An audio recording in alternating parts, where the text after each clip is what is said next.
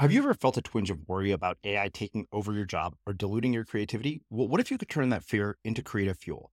We've just published an amazing new ebook called The Four Keys to Success in an AI World. And this is more than just a guide, it's a deep exploration into the human skills that AI can't touch, the skills that are essential for standing out and thriving, no matter how much technology evolves.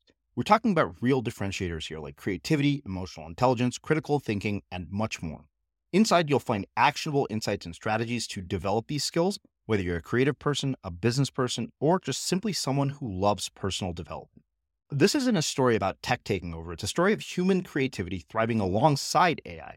Picture this AI as your creative co pilot, not just as a tool, but a collaborator that enhances your unique human skills. The Four Keys ebook will show you exactly how to do that and view AI in a new way that empowers you instead of overshadows you. Transform your creative potential today. Head over to unmistakablecreative.com slash four keys. Use the number four, K E Y S. That's unmistakablecreative.com slash four keys and download your free copy.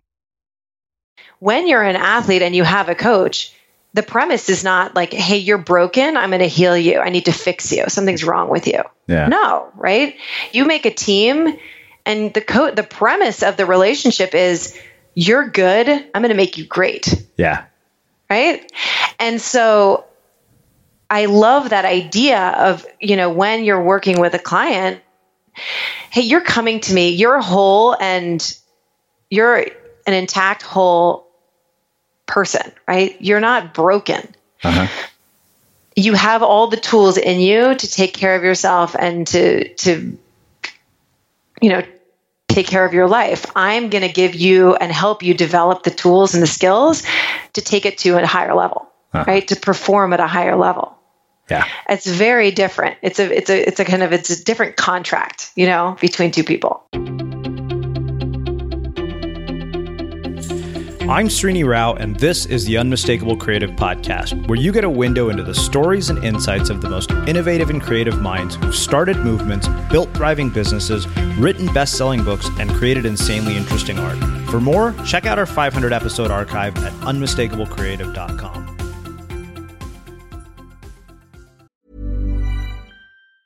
Planning for your next trip? Elevate your travel style with Quince. Quince has all the jet setting essentials you'll want for your next getaway, like European linen, premium luggage options, buttery soft Italian leather bags, and so much more. And it's all priced at 50 to 80% less than similar brands. Plus, Quince only works with factories that use safe and ethical manufacturing practices. Pack your bags with high-quality essentials you'll be wearing for vacations to come with Quince. Go to quince.com slash trip for free shipping and 365-day returns. Hiring for your small business? If you're not looking for professionals on LinkedIn, you're looking in the wrong place. That's like looking for your car keys in a fish tank.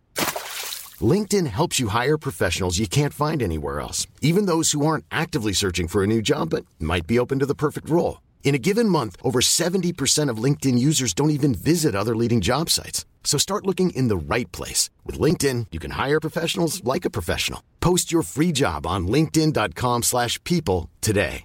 Everyone knows therapy is great for solving problems. But getting therapy has its own problems too. Like finding the right therapist, fitting into their schedule, and of course, the cost. Well, BetterHelp can solve those problems. It's totally online and built around your schedule. It's surprisingly affordable too. Connect with a credentialed therapist by phone, video, or online chat, all from the comfort of your home. Visit betterhelp.com to learn more and save 10% on your first month. That's BetterHelp H E L P. One size fits all seems like a good idea for clothes until you try them on. Same goes for healthcare. That's why United Healthcare offers flexible, budget friendly coverage for medical, vision, dental, and more. Learn more at uh1.com. Hey there, it's Michele Norris. I'm host of a podcast called Your Mama's Kitchen. When I travel, I'm usually looking for a way to find a taste of home when I'm not at home. And one of the things I love to do when I am at home is entertain. And Airbnb allows me to do that. When I was in California recently, I rented a house that had a great kitchen. And when we were sitting around the table, we we're all thinking, we're in someone else's house. Someone could be in all of our homes as well. If you have a home, but you're not always at home, you have an Airbnb. Your home might be worth more than you think. Find out how much at airbnb.com/slash host.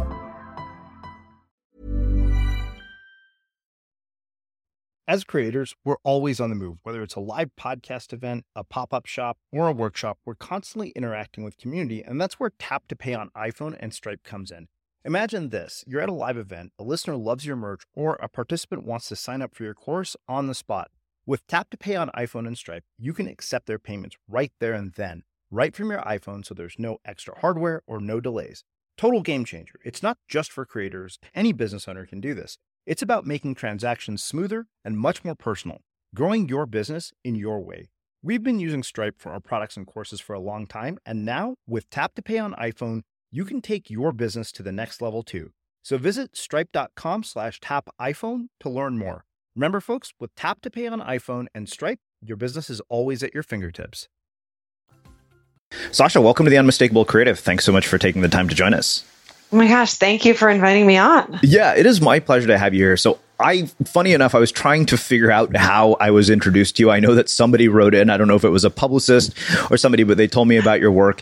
And when I went and read your about page, I think what got me was the fact that your work was rooted heavily in research. And I'm always, you know, interested in people who do uh, personal development work and, you know, self improvement work that is, is largely based in um, research. So, uh, we will get into all of that. But before we do that, I want to start with a question that I don't think I've ever asked anybody before to start the show. And that is what was the very first way that you ever made money?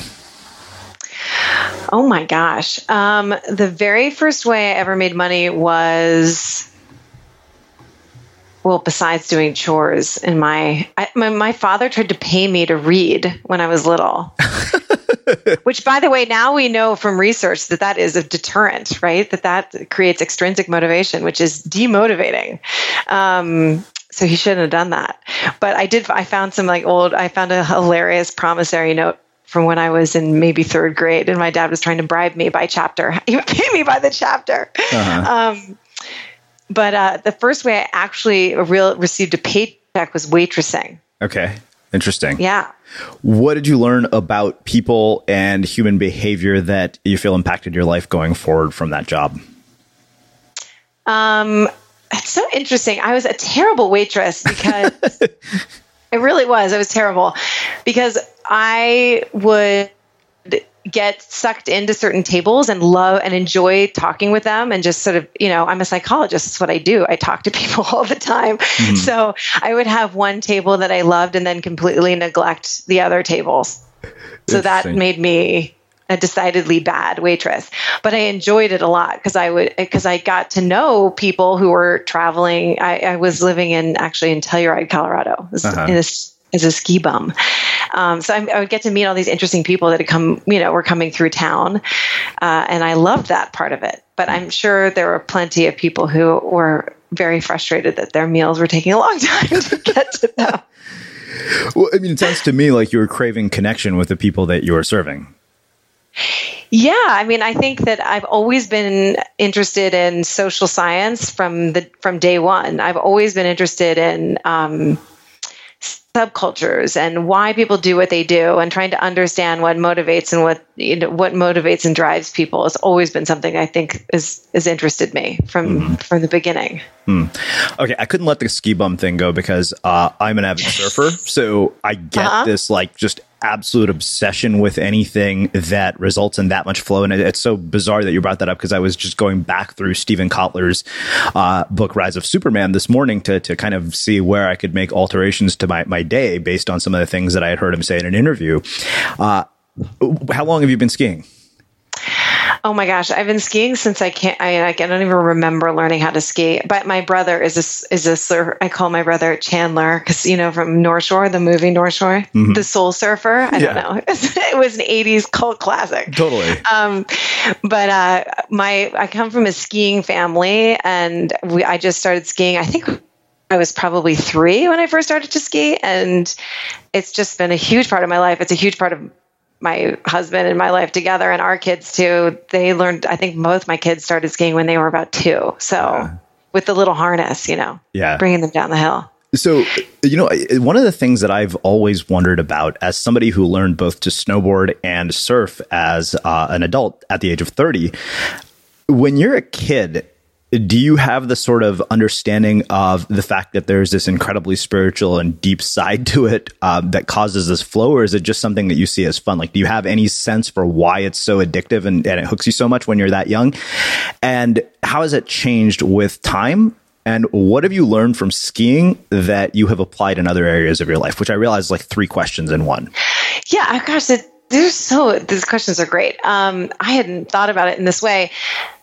I think the reason I loved to ski so much as a kid was that skiing represented such freedom to me. You know, you go on the mountain and it's this altered universe where your parents basically say, see you later. You know, here's some lunch money. Mm-hmm. here's like, what is like five bucks back then, but here's money to get lunch. And then off you go and you're skiing with friends or skiing in ski school, which is I mean, looking back, those instructors were probably like 22 years old, right? It's fairly unsupervised, uh-huh. and uh, and the, I never had that in any other area of my life. It was just complete freedom to do whatever I wanted all over this huge mountain. It was just such an incredible thing. And I played sports pretty competitively as a child, so it was the one sport I did just for the love of it, uh-huh. um, just for the fun, and.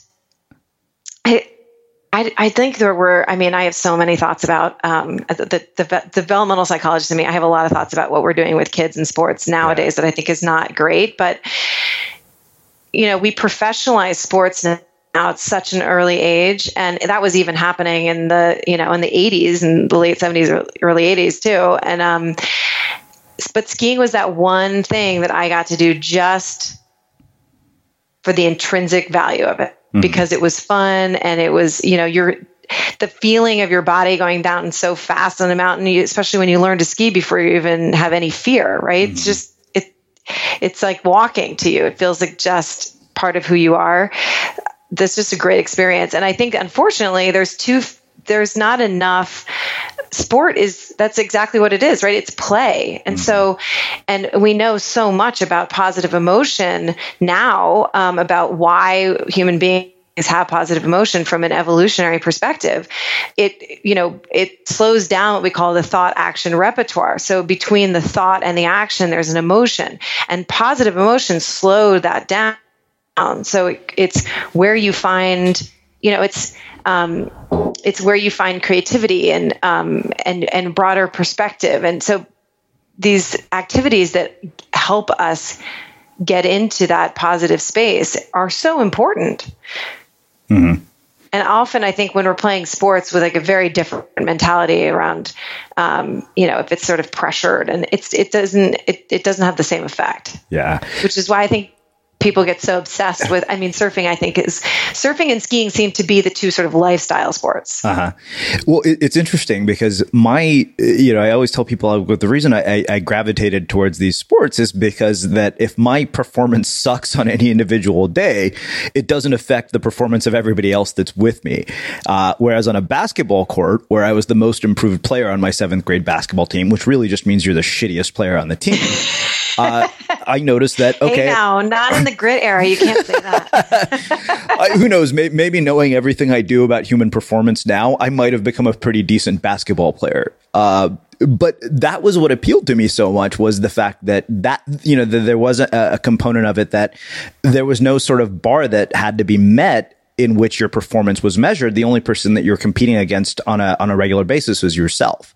Uh, but I'd imagine also that skiing, you, know, you mentioned this notion of um, skiing before fear had developed. So I had to ask about mm-hmm. that and um, how that is different as adults and what we can do to navigate taking on incredible challenges, um, you know, when fear has already developed in, in certain areas of our lives. Yeah, I mean, I, this is I, it's really interesting because I just have no fear with skiing whatsoever, and then I've had friends that have learned later on in life, and you can and you watch them, and the only difference between a child learning how to ski and an adult learning how to ski, I mean, th- there is developmental things that change. Like once we go through puberty, it becomes more difficult for us to learn these new skills. It just becomes technically harder, but the but the main you know psychological difference is an adult is scared. a kid isn't scared, right? His kid is falling and getting up and trying it again, and you know may get a little bit frustrated, but it's just it, they're they're not registering like I am about to die. Mm. An adult is having that thought, right? Yeah. Um, and like this is a bad idea. I'm going to break a leg. Like they have an entire narrative in their head that is creating a lot of fear, which also probably makes it less fun. Uh-huh. So, you know, when we're learning something new, you have to really manage your thinking because your thinking is what's creating the emotion of fear. Uh-huh. Right. Well, so, so that's like that. That's like when the the reason to learn something new as an adult, on some level, is to go through the process of having to work through the you know the the thoughts that are creating these emotions mm-hmm. that hold us back. Yeah. So I have to ask you about a, a, certain experience that I had based on this. So it was interesting because I had Kristen Ulmer, who's the world's best uh, extreme, uh, you know, female skier here as a guest. Oh wow! And uh, awesome. we were talking about her new book, The Art of Fear. And in our conversation, I told her, I said, Hey, I'm actually going to be in your neck of the woods next week for a snowboarding trip. Uh, I, I, was going to Utah, so I, I got to, you know, uh, spend about a week at uh, Park City. And one of the days we went to Snowbird. Now, I don't know if you've ever skied Snowbird. Uh, but the place is like Mount Doom, especially on a day when it's cloudy and, yeah, and Snowbird, grim.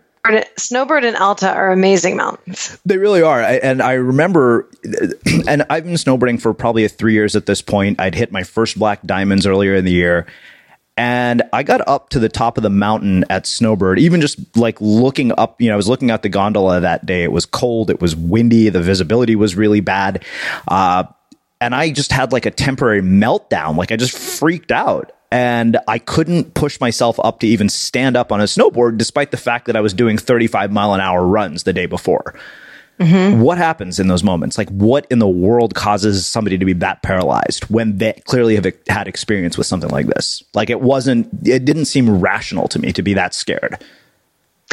Oh yeah, I mean, let me disabuse you of the idea that human beings are rational. we are we are not rational. I mean, um, yeah, the the only thing that's happening is you're having thoughts. Like you're having a thought that created that fear, and it can be extremely powerful. The the circumstance is essentially the same, right? The the what you were doing was the same. You were skiing the day before, you're skiing today, mm-hmm. but then all of a sudden you had a flood of you know, you probably had a flood of thoughts. I don't know what they were, but that they were creating paralysis. I can tell you what or, triggered it. Oh yeah, I think I, I know there was a sign on the gondola um, about speeds. It was it was at the bottom of the lift uh, mm-hmm. as people are getting in line for the first you know lift first chair of the day. There was a sign that said it was about man you know controlling your speed, and um, it was about a guy who was going something like sixty miles an hour and it hit a five year old girl and killed her. And I was like, of all the places you could put this sign, seriously? Okay. So this is such a good example of what I do. I mean, this is a perfect example of how our brain works. And uh, so, you know, there was a really brilliant psychologist named Albert Ellis and was one of the fathers of cognitive behavioral therapy. And he had a model which he called the ABC model. So there's an activating event which triggers a belief and the belief creates a consequence. And I I use a model like this with my clients, it's I've uh, you know augmented this model, but this uh, premise is the same. Um, which is there was an activating event, right? The activating event was you read this sign, mm-hmm.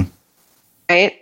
And it triggered this thought oh, like I could actually kill someone by doing this, right? If I'm not in control, I might kill somebody, which is way, the stakes are now so much higher. Mm-hmm right? But the truth is, nothing has really changed about the external, the, the, the event or the sort of, you know, the externalities of it are not, nothing changed. you were skiing the same mountain the day before. Mm-hmm. And that event with the skier and the girl was had happened, had already happened, mm-hmm. right? Yeah. But you didn't have a thought about it, so there was no fear. Yeah. Right. The next day, you read something, and now you have a new thought and the new thought is you know um, you know if i if i ski too fast i could i could seriously injure myself and i could harm somebody else which is you know now that as I said, the stakes are the stakes are raised. Which so it was those the new thoughts what created the fear, right? Uh-huh. Generated fear. Yeah. So it's really about, but if you are in that situation and you're like, I'm now at the top of the hill and I'm completely paralyzed and I can't get down, Uh-huh. right? The the trick is you have to, you're feeling fear. You have to in the moment. It's hard to do it, right? Yeah. Because fear is can really take over your body physiologically. But you have to pause and asking yourself, what am I thinking that's creating this fear? Uh huh. right? And being able to question your like we have to question our thinking. We assume our thinking is rational, but often it's not rational at all. Mm-hmm. Yeah, I mean, I, I had this just flurry of, of thoughts that suddenly, you know, flooded my mind, and and one I couldn't get, you know, I, I literally couldn't push myself up, even though I had done it a hundred times the day before. Uh, Mm-hmm. And then there are those traverses that you have to get, which are a pain in the ass on a snowboard because if you lose your speed, Oh, you yeah. don't make it down. And if you go, and I kept thinking, okay, well, this traverse is super narrow. If I fall over the edge, I'm going to fall off the mountain and die. Uh, Yeah. And luckily, some old guy kind of just guided me down to a point where there was a bit more wide terrain. And, and from there, I kind of got back into my groove. But I mean, it took almost half a day to get back to normal. Oh yeah, I mean, I, it's our emotions are incredibly powerful, Uh, but I think one what we forget often is we just assume that our emotions are sort of they're facts, like they're they're just they're truths about how you know our feelings are are facts, but our feelings are derivative of our thoughts almost always. I mean, you know this is this some all models are wrong some models are useful. This i think my this cognitive model is very useful but there are instances I, that are it's not necessarily doesn't work like that where perhaps the you know the, you can put a pencil in between your teeth and turn up the corners of your mouth and you and then there's uh, you know they've done studies to show that that is can significantly improve uh, mood right? And so people can you can physically act your way into feeling better. But more often than not i would say you know most of the time our emotions are derivative of our of our thoughts. And so learning how to manage those thoughts is absolutely essential hmm. Um, one other question about this, you know, the, the, about the skiing piece, uh, which is has been really interesting to me, and I'm trying to figure out why this happens, and, and maybe as a, lifelong skier, you could you could and a psychologist, you could shed some light on this. Why is it that you get this sort of level of motivation from action sports that bleeds into other areas of your life. And, and I'll, I'll give you an example. So prior to surfing, I was incredibly undisciplined. Um, couldn't finish most of the things that I've started. Um, very often picked up new hobbies and, and quit within a, a very short amount of time. And over the last 10 years, um, as, as, you know, as a byproduct of becoming a surfer, I, I'm very convinced that this is the case. I also became a prolific writer, wrote multiple books, developed the habit of writing a thousand words a day, built unmistakable creative. And I've always wondered if the, the journey, the fact that these two journeys are parallel is just a coincidence. And since you're a psychologist who is a lifelong skier, I, I, I'm really wondering, you know, if you can shed some light on this for me. Well, I mean, I I think I wonder, and again, like this is not, um, you know, the, this. I'm just my conjecture, but but I would really imagine that for you, surfing really brought into a state of flow. Mm-hmm. Yeah. I mean, I've heard this. My, as I said, my older brother's a surfer. He's just it. It creates this. I, I think the flow state that people get from surfing is so addictive, and so and it's because it's so visceral.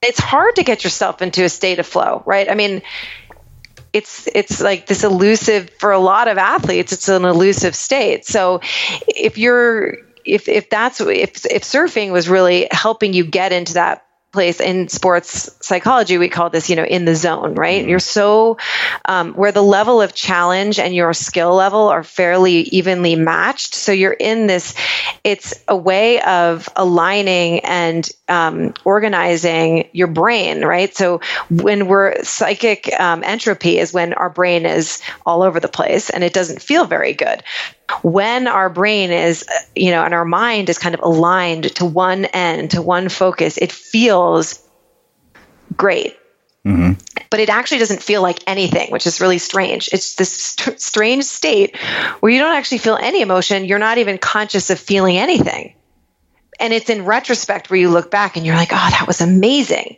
Mm. That felt awesome, or that was such a great experience. But in the moment, you're so focused on what you're doing that you're not actually conscious of of your emotional state.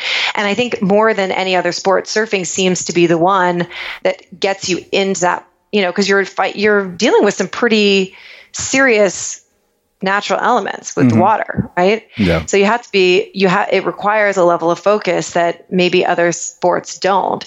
And so by learning to surf, you know, you are inducing this state of flow and perhaps that had a spill like once you realize that you could get yourself into that state you know perhaps it's like craving more of that in every other area like writing is definitely a flow activity uh-huh. for a uh-huh. lot of people yeah, definitely. Interesting. Uh, we'll, we'll come back to some of this because I, I still have a lot of questions about this, but I want to talk about how you get from sort of you know waitress slash ski bum to developmental psychologist how in the world did you get to this point? Like what were the significant inflection points and and what led you down this path? Yeah that is a that is a good question. Um, i so i had taken a year off between high school and college um, and I had gotten in early to school, um, early action. So I had applied early to Harvard. It was my myopic focus was to get into Harvard. It's what I wanted from time I was a little kid. I know that sounds so weird, but I was that I was that kid. I really wanted to go to Harvard, and when I got in. Um, I sort of realized I didn't know what I wanted, what I cared about, what I was actually interested in. My whole life had been focused on the goal and not the journey, not the journey. Um, and once I got the goal, I sort of didn't know what to do with myself. Uh, so I took a year off and I was playing. Uh, I was a squash player, so I was training and playing squash, and then I took some time off to go skiing and live in Telluride. But when I got to college, you know, here I was, like I in my for my version of my life, like this was the this was the great pinnacle, like the great achievement. And when I arrived in Cambridge, it was such a letdown, you know, because I didn't really it didn't solve any problems. It didn't really make my life any better, right? It was just like I checked the box, I did it. And I had assumed my whole life that getting, you know, achieving that feat would then make me feel great. But it didn't really work, right? And now, I mean, now I know why. it's the way that our brains work, mm-hmm. right? Um, but that was so disappointing for me to be, you know, here I was in this great, you know, academic institution, and I was just really not that happy and it was sort of this protracted you know face plant um, that was college and i think when i graduated from college, I actually vowed I would never go back to school. It's his famous last words because I ended up going back to a lot more school after I graduated. Um, but I was I became fascinated with wait what okay so if the externalities aren't going to solve the problem here right like if I'm going to achieve all of these goals and they're not going to make me feel better yeah then what is like what is the point um, and I became so interested in what does it mean to live a good life, a happy life? What does it mean to thrive? What does it mean to, um, you know, how do you put your head on your pillow and and be proud of your day and feel like you get lived a good day? Then I, you know, I became completely obsessed with understanding that. Uh-huh. because it, I I felt so confused and lost and a mess when I was in college. What What did you do after college? Um, I went, I worked in, well, so in college, I had wanted to be, I was a social anthropology uh, major. We called it concentration, but yeah, major in college. And I, so this, the subculture I, I was studying was Christian motorcycle ministries. So I traveled around the you know us in the west like the in colorado and texas and all these and going to biker rallies and did was filming um, you know they were ex outlaw bikers that had had a massive conversion and now we're ministering to people at these big rallies like in Sturgis and South Dakota. Mm-hmm.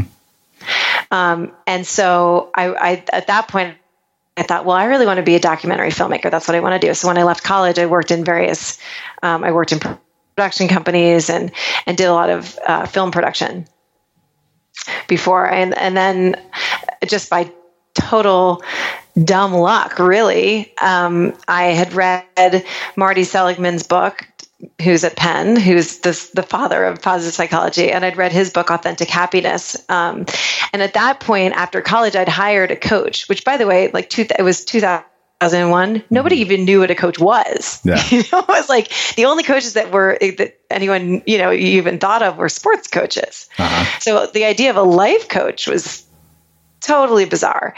Um, and but I loved working with her because I'd been an athlete. So this idea of you know, instead of kind of endless therapy and endless navel gazing and kind of trying to understand the antecedents, the sort of how I'd gotten to where I was, um, I loved this idea that we were going to act, it was more future oriented, that I could just take myself as I was in the moment and move forward, right? I didn't have to sort of, you know, reconcile and fix my past. I could just take where I was today and chart the course. And I don't know, that entire pair, like that idea was game changing for me because I thought like, yeah, this is what I, this is really what's going to work for me. Because I had been in, you know, in therapy and, um, you know, and I, I, just sort of felt like I was rehashing over and over again this, you know, the stories of my past, but not really getting anywhere. Mm-hmm.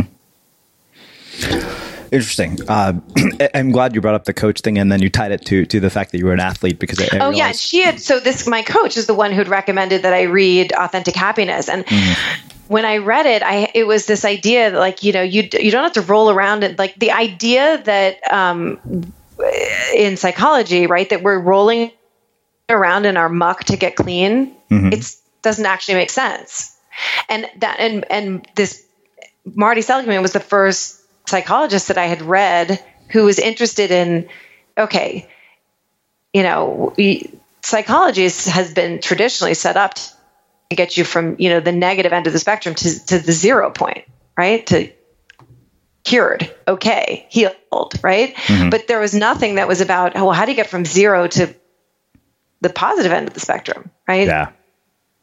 What does that even look like? That was completely new at that time. Um, and that really resonated with me and I and I think you know I really took to it and I by and I was saying the dumb luck was that he happened to be starting a master's program um, and I just immediately thought like okay I, I applied for it in secret because I, I couldn't bear to tell my family and friends that I was actually going back on my word that I was never going back to school well, and don't I, worry. I, I actually told people that I would never do anything related to the internet for my job post business school. Famous last words. Yeah, exactly. Uh, you know, I'm really glad you brought up uh, the the fact that you, you understood the value of a coach from having been an athlete because I, I you know I, meant to ask you about coaches that you had had in high school uh, mm-hmm. from being an athlete and, and, the impact that they had on you and what lessons you learned uh, about coaching that um, sort of impacted your perspective from being an athlete? Well, I think that I think coaching in the in terms of our psychological health i deeply believe in it. And i mean we can go into a whole conversation about like the, how the field you know could be professionalized and all of that. But i i think that the idea of coaching to me is a very powerful one because you know at any given moment in the United States, I think the statistic is something like 17% of the US population it has clinical psychological disorder. Like that's a pretty high number. That's, you know, close to 2 out of 10 people mm-hmm. are suffering from some clinical psychological issue. That still leaves 8 out of 10 people as, you know, what I would call the walking wounded, right? Functional um, taking care of the sort of daily lives living living a functional life but are still dealing with the condition that all of us have which is having a human brain.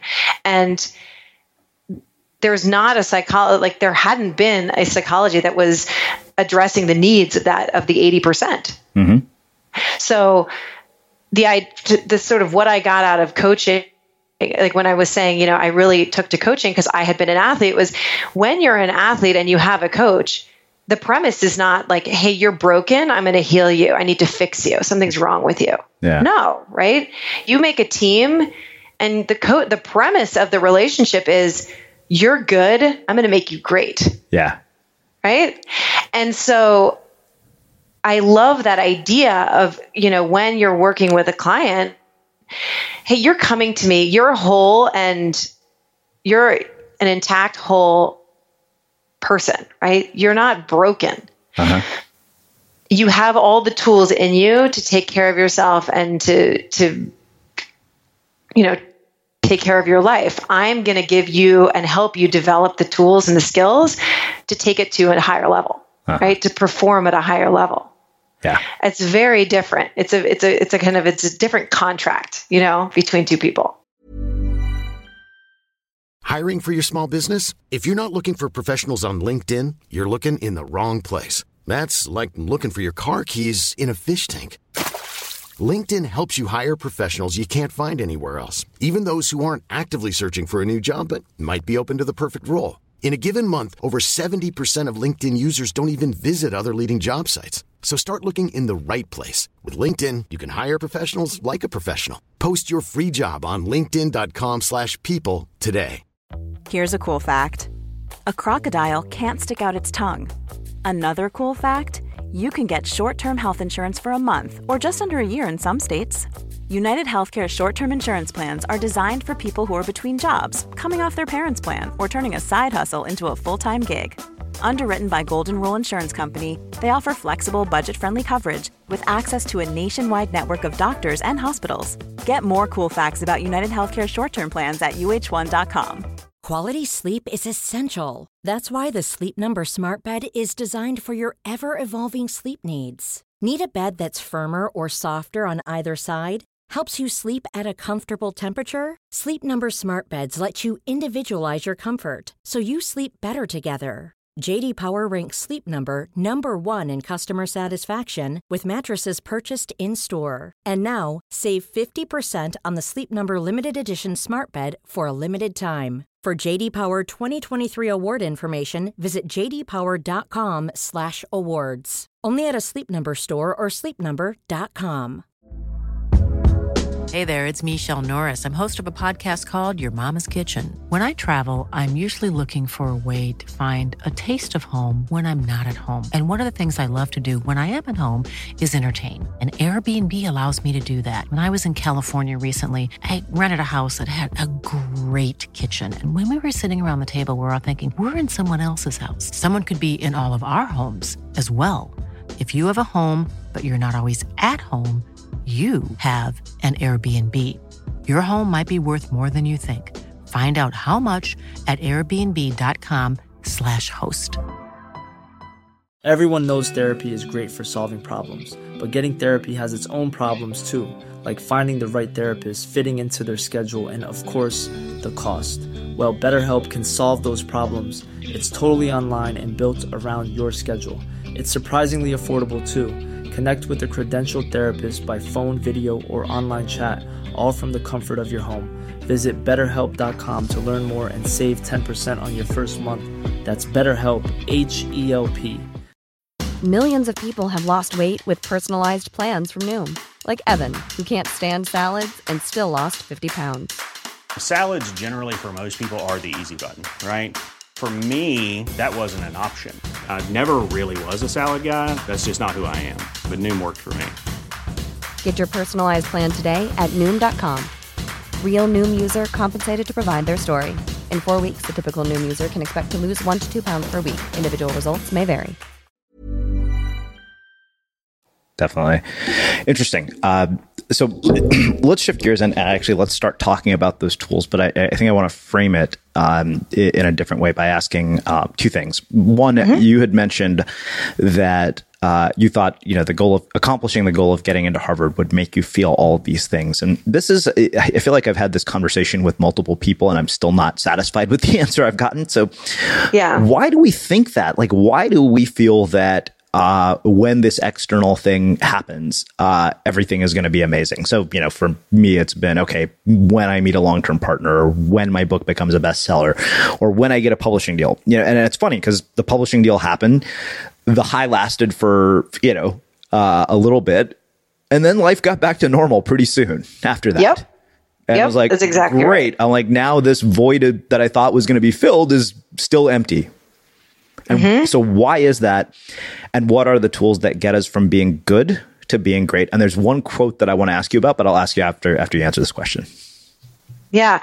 Well, I mean, I think what happens is that we have a few annoying features of our mind. And one of them is that, well, uh, often our greatest instincts are just incorrect. So we think that, um, you know, we are going to walk out and if we are hit by a car and become a paraplegic, that our life is going to be awful, right? That that would be terrible and and that would make our lives miserable or much less happier than they are now. But that's just wrong. You know, the the data shows that when we follow people that have been in catastrophic accidents and have become paralyzed, um, they go through a period where their well-being does dip, but then it comes back to pretty much the set point it was before right? Um, you know, we assume that making if you know some distant relative, um, you know, that we didn't know very well passed away and left us with like a hundred million dollars, that we would be enormously happy and our life would be forever altered for the better. But that's just not true, right? Our instinct is that that's the case, but it's not true. The data shows that you know we, if we inherited that, we would be there would be a momentary blip uh, kind of like a well-being boost as you as you said and then it goes back to kind of the same old same old and what happens is that we this is what we call you know hedonic adaptation that our brain is that we adapt to and habituate to both positive and negative stimuli such that the emotional uh, effect of it is is blunted right over time or attenuated and this is actually great. it's great that we do this because it means the negative things, the tough stuff, Mhm. we also adapt to that. So it doesn't, you know, it's not as bad as we think it's going to be. But it means that the positive stuff is not as good as we think it's going to be, right? Mm-hmm. It doesn't have the same well being, it doesn't have the powerful well being boost we think it's going to give us. And this is is not in a line like it's completely contradicts what we're being told it, living in a capitalist you know society which we do we're constantly given messages that you know these externalities will make you feel great right like they're always selling the lifestyle Mm-hmm. right? So it's com- completely counterintuitive. So we assume like oh these external things like getting the book deal and um, you know having the you know having the relationship that you see on like what the Zales commercial or whatever Right. you know Kay jeweler. Yeah. but um, that that's going to make us so much happier. But the truth is that you know yes it does. For about two years um, we're in like two years marriage increases our well-being and then we go back to our normal levels right? That, that's it. Um, and so you know it's it's it it really serves us in some ways because the the lows aren't actually as bad as we think they're going to be but then the highs that we assume are going to make us feel great actually aren't as you know great as we think they're going to be mm-hmm. and even more annoying about our mind is that we never learn from this, right? So we go, we like this, this hedonic adaptation that like at every increase of achievement or every increase in our well-being, we adapt to that. It just becomes the new normal, mm-hmm. right? We don't learn from this. So, you know, despite the fact that you know, I got into Harvard, well, like that that became like the new normal and it wasn't that exciting anymore, right? Yeah. And I would also imagine too is that like your reference group has probably become more high achieving too. Well, I- I talk to people like you all day, so my reference group is wildly skewed. right and so we don't judge stuff um, anything in our life i mean we don't human being like our brains don't judge anything on a absolute scale Uh-huh. right That's not how we judge stuff. We judge ourselves and compare ourselves on a relative scale you based you know against the most salient reference point.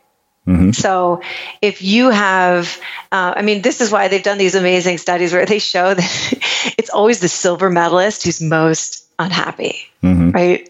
It's like if you look at pictures of people on an Olympic podium, it's really funny. The gold medalist is like beaming ear to ear. And by the way, so is the bronze medalist. Mm-hmm. And the silver medalist is pissed. it's so funny you say that. Um, sorry, I, will I'll let you get back to it, but I was just yeah, thinking I missed All-State band by one chair when I was a freshman in high school. Mm-hmm. And that was my worst possible outcome. I was like, I would rather be dead last and had no shot at all than being the first alternate. They took three and I was number four. Yeah. Right. And the reason why is because if you were dead last, I didn't have a chance. yeah, your most salient reference point was the people around you. Yeah. Like everybody. I still remember the name know? of like, the guy who beat me too to this day. Of course you do. Right. exactly right. And um, by the way, I'm sure if they did, you know, if they were looking at Olympic medalists and, you know, uh, they would probably the person who's in fourth place is also probably really pissed. Yeah. You know, and really unhappy. But for the bronze medalist, the most salient reference point is I'm I got on the podium. Like mm-hmm. I almost didn't get on the podium, right? Yeah. So they're thrilled they almost were in fourth place and aren't going to get a medal at all. But for the silver medalist, the most salient reference point for the silver medalist is losing the gold. Mm-hmm. Right? So, objectively speaking, the gold medal should be the happiest, and the silver medal should be second happiest, and then the bronze medal should be the least happy, right? That's what we should see. But that's not what our brains do. That's not how the human brain works right? We we have you know we compare ourselves to our past our past performances and we compare ourselves we you know socially. And the social comparisons are you know they're not objective. Mm-hmm. they're not based on an absolute scale. So the higher you the more you achieve then the smaller your kind of the group that you are of people that have achieved around you, you know, like you're you're comparing yourself to those people. So like the, the bar is always being raised. Yeah. So how do we deal with the fact that these reference points are constantly changing without losing our minds? Hmm. Well, this I mean, I, this is why I, there's a couple tricks you can do. Um, I think, you know, being very deliberate about um, your experiences and making sure that you do things that are, you know, awesome and fabulous and amazing. And then also deliberately staying in things and places that aren't as nice or going to visit places that aren't as like fancy or highbrow, right? Like you, that you give yourself kind of high and low. This is, the, you know the value of maybe going camping and being without for a little bit right like that resets your reference point like you want to constantly be doing things that level set that kind of mm-hmm. bring that reference point back down. So it's not this ever increasing you know standard so like the first time um, i mean i think traveling on an airplane is such a good example mm-hmm. we're all so annoyed about airline travel it's like if you ask Lewis and Clark how they would feel about getting on an airplane and traveling like an hour to get something right. that took them a year to do, right? You'd be like, that would be the best thing on the world, right? Like there's there would be nothing better than being able to board an airplane and arriving, you know, in in, in an hour. Uh-huh. And you're like all disgruntled about being delayed for, you know, a 2-hour delay. Right. Um, but the problem is, is that w- because our, we're, we've adapted, right? We've we've hedonic, you know, the hedonic adaptation. We've adapted to this level of convenience, and so now the two-hour delay is extremely irritating. Mm-hmm. So go on a road trip, like travel somewhere by car. it might make you appreciate your next trip on the airplane, even if you are delayed for two hours, right? So you want to be actively doing things that are br- like that are bringing that new normal back down. Mm-hmm. You know, so they. Okay, so we've talked about changing, uh, ref- dealing with you know uh, reference points in hedonic adaptation. What are the other mm-hmm. tools that get people from sort of baseline to great? Oh, from baseline. Well, I mean, I think that truthfully, I mean, so, uh, what's really happened is that I spent all of this time studying, you know, health, well-being, optimal functioning, human yeah. flourishing, and there's a lot that we know about what high achievers do, right? Like the, uh, there's a lot of research out there that shows what's predictive of success and what's correlated with success. Like we know a lot of that. But what I became fascinated with, um, and I would see this with my students at Penn, and I would see I see this a lot with my clients, and I would see, and I saw this, you know, obviously most saliently with myself, but it's one thing to know how to, you know, what one should do. And it's a very different game to get yourself to do it. Mm-hmm. As they're com- two different issues yeah. completely. And I thought that positive psychology had so much to offer in terms of, um, you know, it's, I mean, the descriptive research and um, of understanding like what zero to 10 looks like um, and is, I mean, it's just blown up in the last 20 years. Our knowledge of, um, of sort of, you know, in a, in a nutshell, like what's right with people is so much greater. But that's completely different the science of behavioral change. Like, how do you get actually get people to do it? I mean, look at dieting, right? And mm-hmm. weight. Everybody pretty much knows how to lose weight. It's not a mystery. Yeah. Right? What the, the success rate with diets, like 3%. mm hmm right? That is not promising. yeah. It's not that there's not a knowledge gap. That's not the issue, right? Mm-hmm. It's a it's a mindset gap because you're the it's not that you know the technical stuff is solved for. We know what you do, right? right? We know what you need to do. The question is like how do you apply that and actually get the results uh-huh. and get and make lasting change. Like it's complete, it's a totally different game. So my interests really shifted because I, you know, if you go to Penn and you teach at Penn in the positive psychology program, it's like a happiness Olympics. I know because a lot of those people have been guests here. So. right? Like everybody is the well-being is extremely high, right? Everybody is like eh, there's there I might even say that there's some pressure to be like you know, high affect, have high affect. Right. Um, so, but but I would I found that a lot of my students over the course of the year would were having trouble applying what they were learning, hmm. and that to me it's a completely different issue. It's like the, the whole question of behavioral change. Like that's the that's a very tricky nut to crack. Do you think we've cracked it? I think there are some um, you know, Robert Kegan at Harvard, I think, has done some amazing work in his immunity to change model. Um, but I, yeah, I think this is, in, in, my opinion, this is the more underdeveloped area. Mm-hmm. Right. Like, I, I, think, and this is one of the reasons why um, I think self help can be, self help can be unhelpful sometimes for a lot of people. I think self help can end up being a little bit like diets, going on a di- you know the oh, diet world where you have like a three percent success rate because you're you know people become self help junkies and we're reading all these books and not able to actually apply them. Mm-hmm. Um, I think that actually ends up leave, leaving people feeling worse. Yeah. So how do you? I mean, how do people start to bridge that gap? I'm guessing that's the question that's on everybody's mind.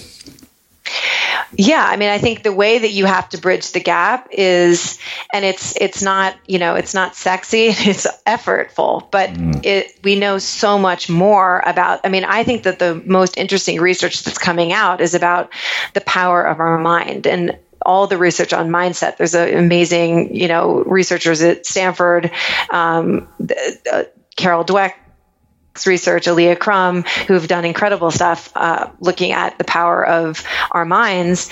I mean, it, it changes. Um, I mean, it physiologically changes us, our, our minds does. I mean, there's all the placebo um, research mm. as well. But you can apply the same rigor in um, managing, like learning how to manage your mind and changing your mindset as you can in any other thing right? So if you're if you're an athlete and you're uh, you know training for any sport and you're perfecting your let's say you're a tennis player and you're perfecting your swing right? You have to apply the same rigor and practice in ma- learning how to shift and manage your mindset. Because there's you're, we're always a thought away from changing our life. Like the thing that holds us back is you know we have we have a mindset there's a competing commitment right that you're, you're you're there's some kind of battle going on in your mind where you you want to make this change you earnestly want to do it yet can't seem to get yourself to apply it, mm-hmm. which is like, you know, often my clients would describe this as like, you know, feeling like they're living in Groundhog's Day. Yeah. Like, how am I, how am I here? Right. Like their, their New Year's resolutions are laminated. It's the same thing. Every, the same thing every year. Right. And the, what, what actually, you know, lasting behavioral change is always an expression of a mindset change. You have to believe something different to do something different. Mm-hmm. Right. And I think often we try to solve the problem by just changing the action, changing the behavior. But that requires way too much willpower for us. And you know, willpower is great in short in the short term, but it's not a lasting solution on the in the long term. Yeah. You know, it's interesting. I think about you know how I developed the habit of a writer, and I think just deep down, I was like, I had the belief that okay, this will lead to something good, uh, because I already knew that you know just you know the ha- the fact that I semi developed the habit had already led you know quite far. Absolutely, like and and I think this is what people really forget is you know, we, we have this whole world of positive affirmations, but often those positive affirmations are too far away from us, right? Uh-huh. So we, it's like going from, you know, I hate my body to I love my body, or from like I'm a failure to I'm a success, whatever, right? Like it's way too far. Yeah. And so what ends up happening is you don't, you, you the, that, you know, the affirmation or like the new thought, you don't believe it. Mm-hmm so you're saying it to yourself, but there's a voice in the back of your head that's like, yeah, well, that's not true. Yeah. you know, like, uh, uh, yeah, right. And so it ends up backfiring because it all it's really doing is it's reinforcing your your you know the old mindset, like the existing mindset, which is I'm a failure. Yeah. Definitely. So what I, I think you know what hap- what you need to do is find more neutral thoughts that can lead you to bridging the gap between like the you know the operating system that you're in now and the operating system that you want to have which is i'm a success. Mm-hmm. but you've got to you've got to traverse that kind of what i call the river of doubt Wow. Um, okay. So a couple other questions come from this. Uh, this is a quote that I saw on your website. I was reading your about page and this caught my attention uh, immediately. You said it's malpractice for a therapist to see you for 15 years without moving past the same place you started in. If your friends and family don't notice a change in you, I'm not doing my job. And yet, yeah, this is our status quo in society is years and years and years of people in therapy. Uh, why is why is that? And you know why do we why do we find that it takes so long to to get a change? I'll give you an example. Um, you know, I had a, a breakup that made a mess of my head. And I felt like literally every week I would go to the therapist's office. I'm like, why the hell is this taking so long? Like, I should be over this. This happened a month and a half ago and it took six months. Yeah. So why is that? Like, why is this our status quo? I think that we take our thoughts way too seriously. I mean, we have. I, I, stand by that 100%. Like I I just think that we have this idea that we're supposed to be excavating every single past hurt and injury and trauma in our life and that this is somehow going to explain like how we've become who we are and how we've you know sab- why we continue to sabotage ourselves and all that and I do think, you know, yes, it's interesting and it's important to sort of understand the biography of our belief current belief system. Like how did we get here? How did we develop these beliefs? It doesn't happen in a vacuum right? Yeah. we have cultural um, messages and then messages from our family of origin. Like that's all important but it's important to understand you know how you develop them. But that's more of a theoretical exercise because the, what, where the rubber meets the road is oh i have this current belief system like you know, whatever that may be that's holding you back. Mm-hmm. I mean, let's just pick, you know, the most common one. At the end of the thread, it's always some not enoughness, right? Not smart enough, not pretty enough, not, you know, good enough, um, not funny enough, not clever enough. I mean, you name it, like it's always some version of not enoughness that's mm-hmm. at for, for most people that's like at the core, right? And unless you're dealing with that belief, then that's like you have to deal with you have to root those beliefs out right like that's what you're working you got to work at that level mm-hmm. i mean cl- there's always a reason why we developed those beliefs but you know i think when we come to an understanding that this is like a pretty universal human experience i mean this is the universal human experience right that we um, we all struggle with these with our, our irrational minds you know we're all screwed up, fallible, irrational creatures. And our thinking um, pretends to be true, but very often our thinking is completely baseless and it makes no sense. Mm-hmm. Right? So we have to be get, become really good at questioning our, our thoughts. And I think what happens in therapy is sometimes we end up massaging our thoughts. Mm. Like you know like we dig deeper into them as if we we like we reify them and get and make them more important than they actually are it's like we have total freedom to believe whatever we want about ourselves yeah we can like we can genuinely believe whatever we want about our identity who we are what we stand for you know i mean we can there's no rules. And in the the like the the buffet the smorgasbord of of thoughts in front of us very often we pick up the worst ones. And we hold on to them with you know we hold on to them dearly. But it, when you actually look at it that way like we have this incredible freedom mm. right it's it's almost like it's it's our brain like can't actually compute that we have this kind of freedom. Uh-huh. Uh, so, two questions for you uh, that I want to finish with. Uh, you mentioned earlier that you're a parent, and as a parent and uh, developmental psychologist, what impact has uh, the work that you do had on the way that you're raising your kids? Um, mm-hmm. And you know, I, I, like the reason I ask this is because I'm under the impression that if I had parents who were completely well educated and super conscious about this stuff, I would have turned out as a normal, fully functional, like high achieving, you know, off the charts human being. Um, right. And you being in the position that you are and being a parent, I'm really interested in what you have to say about this and what advice do you have to parents who are listening?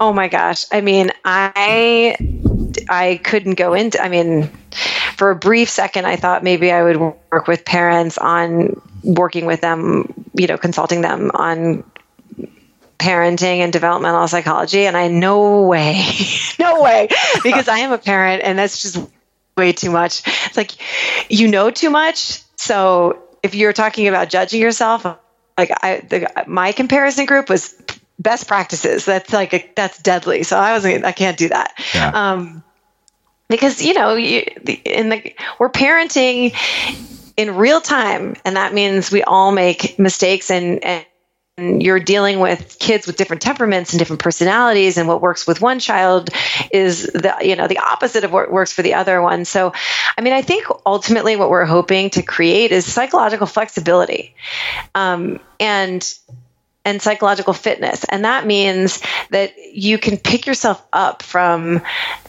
what goes wrong and learn something from it and move on, mm-hmm. right? Because there is no perfect. It just doesn't exist. There's no perfect parenting. There's no perfect um, living. There's no perfect living of life. It doesn't exist. And um, and I and I think that sometimes like we professionalize parenting I mean, I think this has occurred in like the last 25 years. We've sort of professionalized parenting, which leads to this false assumption that you can somehow be the perfect parent and you uh-huh. can do this perfectly. Like, that's crazy. No. And all of the, all of the hurt, all of the trauma, all of the mistakes, like all of that has just enriched my life has made me um, have more empathy has has like made me see something in a deeper more full way it hasn't been easy it's not you know certainly um, you know life is difficult for sure and and the full spectrum of emotion is what we sign up for as human beings right like that's that's what we you know, on the other side of love is loss. Like you can't have one without the other. So I, I think that it's it's a mistake to not allow ourselves to just have a human experience, which means we screw up all the time.